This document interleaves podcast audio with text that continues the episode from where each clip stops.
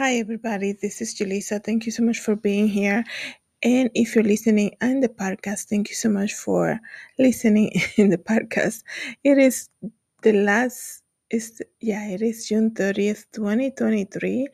Um, so I'm here to to tell you about something that happened back in April, but just you know, this week it was brought to the surface and it was making news. But I do gotta say, if you have a sensitive stomach, you know, um, or if you're eating or something, I will suggest you stop this video, stop listening, because what I'm gonna speak about could be, you know, it can make your stomach your stomach uh, crumble and like you get nausea or something, right? So um, I'm giving you the advice before I begin. But you know, I think one thing that we can all agree on upon is that we are definitely living in the last days and we see it everywhere right? It's everywhere how we see bible prophecy coming to light. And what i'm going to speak to you about today is that in the bible it says in the last days the love of many will go will grow cold. And you can see what i'm going to speak to you about is that when you you know i don't have any kids i've never been married so I can only imagine having to leave your kids uh, at a school, at a daycare or something. You expect, I mean, you're paying your money, right? Um, you you wake up in the morning, you have your kids with you, you make them breakfast, and you have all the best intention that when you come back from work, you know that your kids are gonna be safe and nothing's gonna happen to them. Um and and then you like throughout your work day you're thinking about your kids you're making sure they're all good and all of that and for this to happen is such a shameful thing so sad in society that something like this could actually happen besides all the crazy stuff that goes on.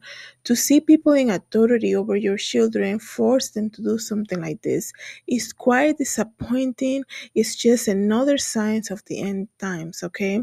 So right now I'm to speak to you as something, an incident that happened in Indiana, and I'm reading this article, and this happened, like I said, in late April of this year. A teacher forced a special needs student to eat his bame. Like, what? And I come here before and I spoke to you about how a lot of people in authority, and you see it everywhere, people in authority, a lot of them, and when I say authority, I mean like people who are supervisors, managers, and things like that. Unfortunately, there is a pattern that I have seen that, and probably a lot of people can agree with this, is that a lot of people in authority, they're actually bullies, right? They're micromanagers. They don't trust their staff. They have to be checking up on you all the time.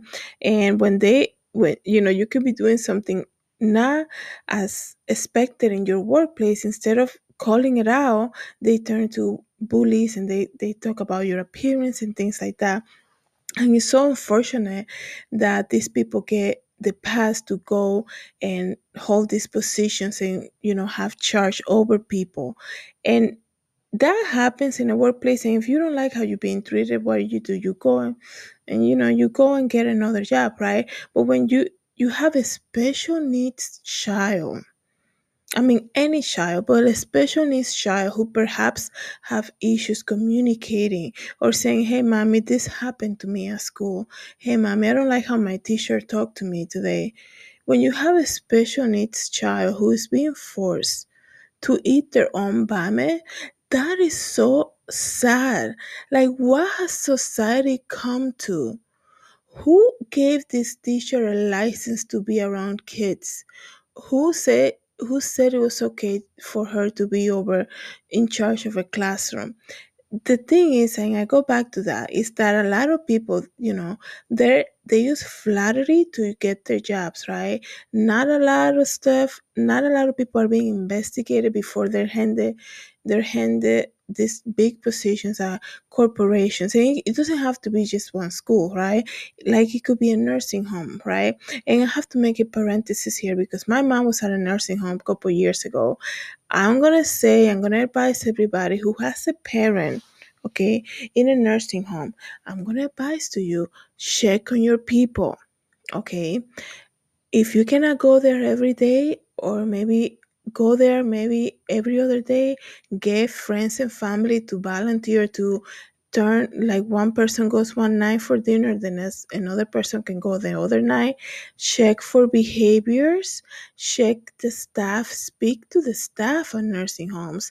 Because if this is happening in a school where people are being given the trust to take care of special needs students and they're being they're forcing them to either unbound me because perhaps and i'm to tell you exactly what happened but perhaps this child you know was not behaving or something. Imagine what happens in a nursing home when you have people patients who are dealing with terminal illness they don't remember stuff right?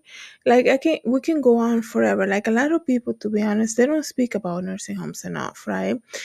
When my mom was at a nursing home it was a constant prayer that I had. Not that I didn't trust that God will take care of her because before she is my mom, she is a child of God and God takes care of his children. All I'm saying is that I was constantly just praying about her, making sure that, you know, praying that she has the, the right staff caring for her, even though we I will alternate with my sister and we will be there every single day at night for dinner time. Sometimes, if we have time off, we'll get there early in the morning and we will check for any changes. You know, we was we knew the staff by name. They knew who we were. They knew we were there, and we were checking any changes in behavior, any changes in attitudes from my mom, anything because that's how you communicate. Like that's how you you know like a, the person who knows you the most is your family, the people who you've been around for your entire life. So if they see something off with you, with you, they're gonna know immediately, right? It's gonna be like, what's what's going on today? This is not normal. So let me read to you this article, okay? A teacher who forces special needs student to eat his own vomit has her license revoked, okay?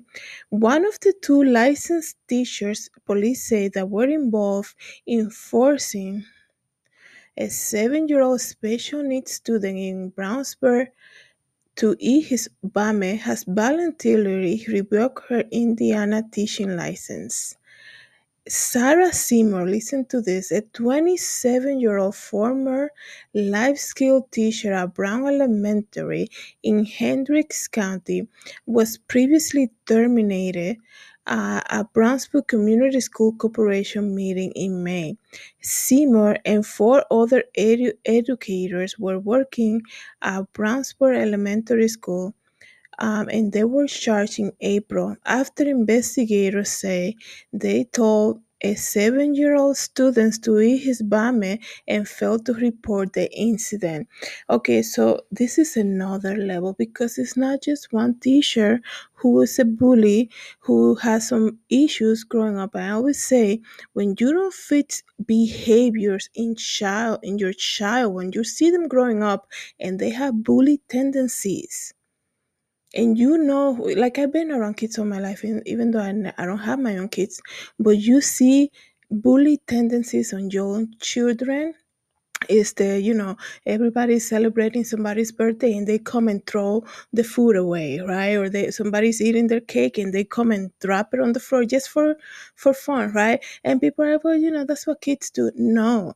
Behavior like like that needs to be fixed when they are younger because what happens is that they grow up and become adult bullies. They have this thing from their childhood that they've been you know bringing with them the entire life and then they go to school they go through the system and then they get a job and they do crazy stuff okay? And you you have if you have the opportunity to see you have to be an alert parent and to you know to see how they behave with other people with other children. Are, if they're the ones pulling girls hair? Are they the ones you know um just pushing them away or like grabbing the ball and hitting people in their faces it's not normal behavior. So if you don't address it when they're younger they're gonna grow up and have this type of issues okay? Um so i always say and I- when a, a problem is not addressed when they are children, it becomes an adult problem. And you think, oh no, you know, it was, they say, you know, this guy was terrible when he was younger. He was a terrible three year old. He was terrible. But, you know, eventually everything comes to the surface, okay? So, the sad thing about this incident is that a seven year old was forced to eat his own bame at a school here in, in the US by a teacher surrounded by four, four other educators who didn't do anything about it. I don't even know what to say about that. Like, it, it wasn't just like a, a child at, at a regular school, it was a, a, a special needs school. So, this is why I'm, I'm thinking about nursing homes. You have to check on your people. If you have a family member in a nursing home, be present and get yourself known to the staff. Okay you if you cannot make it every day you can call. Let them know that you are aware like this is not somebody that you just left at a nursing home and went on with your life. Be present because crazy stuff happens okay? And when you have a, a, a person who cannot communicate who can who can forget stuff. It's not their fault that they're sick. It's not it's not their fault that they are in this situation. And you are their advocate. You have to advocate for your people. You have to be present. You have to make yourself known to the staff. So let me continue read to you guys. All five educators listed by Hendricks County prosecutors in the criminal case stemming from the incident have since resigned or been terminated by the school corporation. However, only two of the people charged cri- criminally were licensed teachers in Indiana. So they are there were five people involved in this ordeal. Like, wow, man, don't let me be that parent. Oh my goodness, that's a, man some people will need like the the family of that child i pray for the for them to have forgiveness and have patience because i'm sure what they went through is is crazy. Okay it says here um all five educators listed by the Hendricks County prosecutors in the criminal case stemmed from the incident have since resigned or been terminated by the school corporation. However, only two of the people charged criminally were licensed teachers in Indiana, Seymour and Julie Taylor. While Seymour is one of the, the ones who police say told the seven year old life skills student that he will have to eat whatever he threw up. Like, like seriously, you're you're not only like, why is the child throwing up? Why can you say as a human functioning adult, as a, as a functioning normal adult, you are a teacher and you're feeding somebody and they keep throwing up? Like they're not doing it to bother you. Maybe they're sick, maybe they don't like the food. And not only are you forcing food on them, somebody that you you were trusted to take care of them, you're saying whatever you keep you throw up now, you're gonna eat it?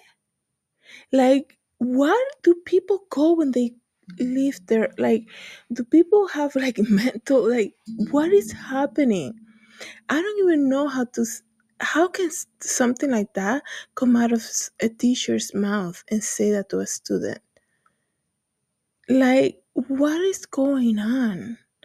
What is the motivation behind it? And, I, and I, like I started saying, the devil, you know, we are in the last days, and I know the devil is trying, roaming around, seeking who he can devour. It's just, it's so hard to like see that this actually went down. And it, she said, Taylor is one of the investigators that said, gave the child a tray to to throw up on and eat off from. So she basically gave the child, here's your tray. Whatever you throw on this tray, you're gonna eat it. Okay, and now the Indiana Department of Education has confirmed that Seymour has voluntarily revoked her state teaching license, but that Taylor has not. Okay, so she, they all have to go. If you're a witness, even if you're a witness to something like that, and you don't have the the human decency to say, you know, I can't believe what I just saw, and I don't feel comfortable telling them to perhaps to stop. You know, people have different ways to react to something like this, but I'm gonna put a complaint with the principal. I'm gonna raise the alarm. I'm gonna say something, and it. They all have to go. They're not. They should never be allowed children anymore. They need to go back to therapy and bring out whatever childhood trauma they have and heal from them eventually. They should not be around children, okay? It says here while Seymour is no longer has a teaching license in the state, um, they confirm that Taylor still does. However, officials are in the process of getting hers revoked. Good. They all everybody who was there every adult that was there who noticed what was going on, every adult that was involved in this should have, should not be allowed children anymore. And I'm gonna say that again, okay? And it's just so sad that a child went through something like this. I am do I am thankful that they are I mean I have a photo. So if you're listening in the podcast, I suggest you you know, go here, come here on YouTube and see it. Look at this face. This is, I wonder who this one is. You're gonna force a seven year old to eat his own vomit and say, she has the attitude. This one here, she has that face like, whatever you throw up, you're gonna eat. And I'm not gonna repeat myself. Like, I can hear her say that. I can see her say that. It's so crazy. Because I hope this is because this this is how life is, right? Life has an interesting way of teaching us lessons and by repeating itself, right? And then you're like, why am I going through this? Why is this happening to me? And you know, you get this remembrance like, oh yeah, I was I was a horrible teacher. I hope this never happens to her or her children or anybody that she knows but there's a consequence for everything you do in life, right? So she, like I said, she shouldn't be around sh- uh, children anymore. Shouldn't be around children anymore. None of them. Everybody was involved. They're saying five people, five teachers, should never be around them. Okay, so let me give you their names. Uh, police identified the staff member charged with neglect as teacher Sarah Seymour. That's the one I showed you in the photo. 27 years old Instructional aide Deborah Kniep, 63, she's 63 years. The staffer charged with failure to report were identified as teacher Julie Taylor, 48, instructional aide Kristen Mitchell, 38, and behavioral technician Megan King. So, um, these are not like I said. I think when you are s- you are your desire is to teach special needs children, you will think that you go to a, an additional type of education like there's more things that you need to learn you know how to communicate how to communicate with them and all of that. Uh, when i was teaching in, in church years ago i used to be a, a spanish children's minister um, i have my own class in spanish and there were so many kids like 40 kids right? And i remember one of them was um, autistic right? And i never had any teaching like you know they, uh, they were just there for sunday class and i was the teacher. I never had any additional training for to be to deal with children with special needs but my mom has been a babysitter for a long time since we came to this country. So i always been around kids and I, i'm very passive very calm. And i know that's the thing with people they say they cannot separate the disease from the person. A patient a person a patient who has dementia is not hitting you because they don't like you. They're hitting you because of the dementia. They're they're they're asking you 20 questions the same 20 questions not because that's how they are it's because of the disease they're dealing with. So i remember many many times this child that i was in my he was in my class i had like a special session with him near me um, so i can keep an eye on him and i, I remember buying puzzles for him because he enjoyed that and like coloring things while i was teaching i was checking what he was doing but you know randomly he would just come up to me and he would be like you know getting my attention he would say oh i gotta go to the bathroom.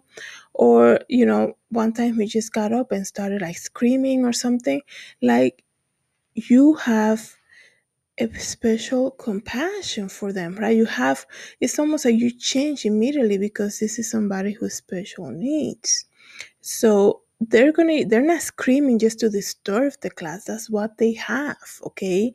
So you're telling me that in 2023 five educators you know they're saying oh special aid and what is it? Behavioral technician megan king 24 years old probably right out of college. They didn't think that was abnormal to see somebody say to a special needs child you're gonna eat your vomit and actually make them eat their own vomit? Like what? It's just not normal human behavior because when I first started telling you about this story, I actually thought it was just one person involved. But when you have five other educators, that is the saddest thing ever. Check on your kids, okay? Check on your kids. If you have family members in nursing homes, check on them, check for behavior, and listen, okay? Because a lot of the times we don't want to hear, like, you know, I've seen people when when they don't want to they want you to say when did you they ask you how's everything? They want you to say everything's fine and dandy because they feel like when you tell them oh i actually have a problem they're supposed to be the superhero and fix it. And you're like i'm just trying to tell you what i'm going through. I don't need anything from you. I just want you to listen okay? And that's another thing that we should be doing. We should be giving people the chance to actually reply when you say hey how's everything and not just like some people don't even wait for you to answer that.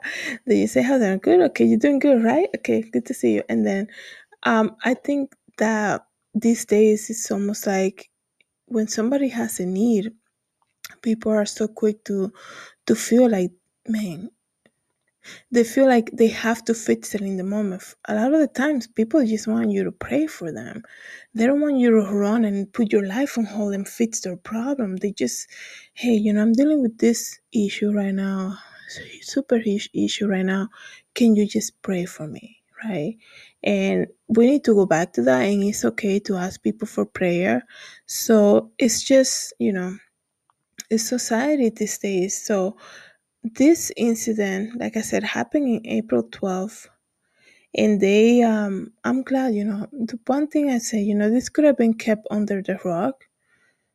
And maybe this child doesn't have the, the speaking capacity to tell their parents what went on.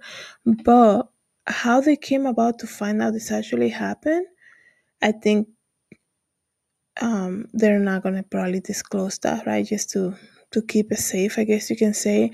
But I am thankful for that the school and the police and the and the investigators are on it, and they're holding people accountable for something f- like this to have happened. Okay, so thank you so much, everybody, for coming here, listening to the podcast, and watching this video.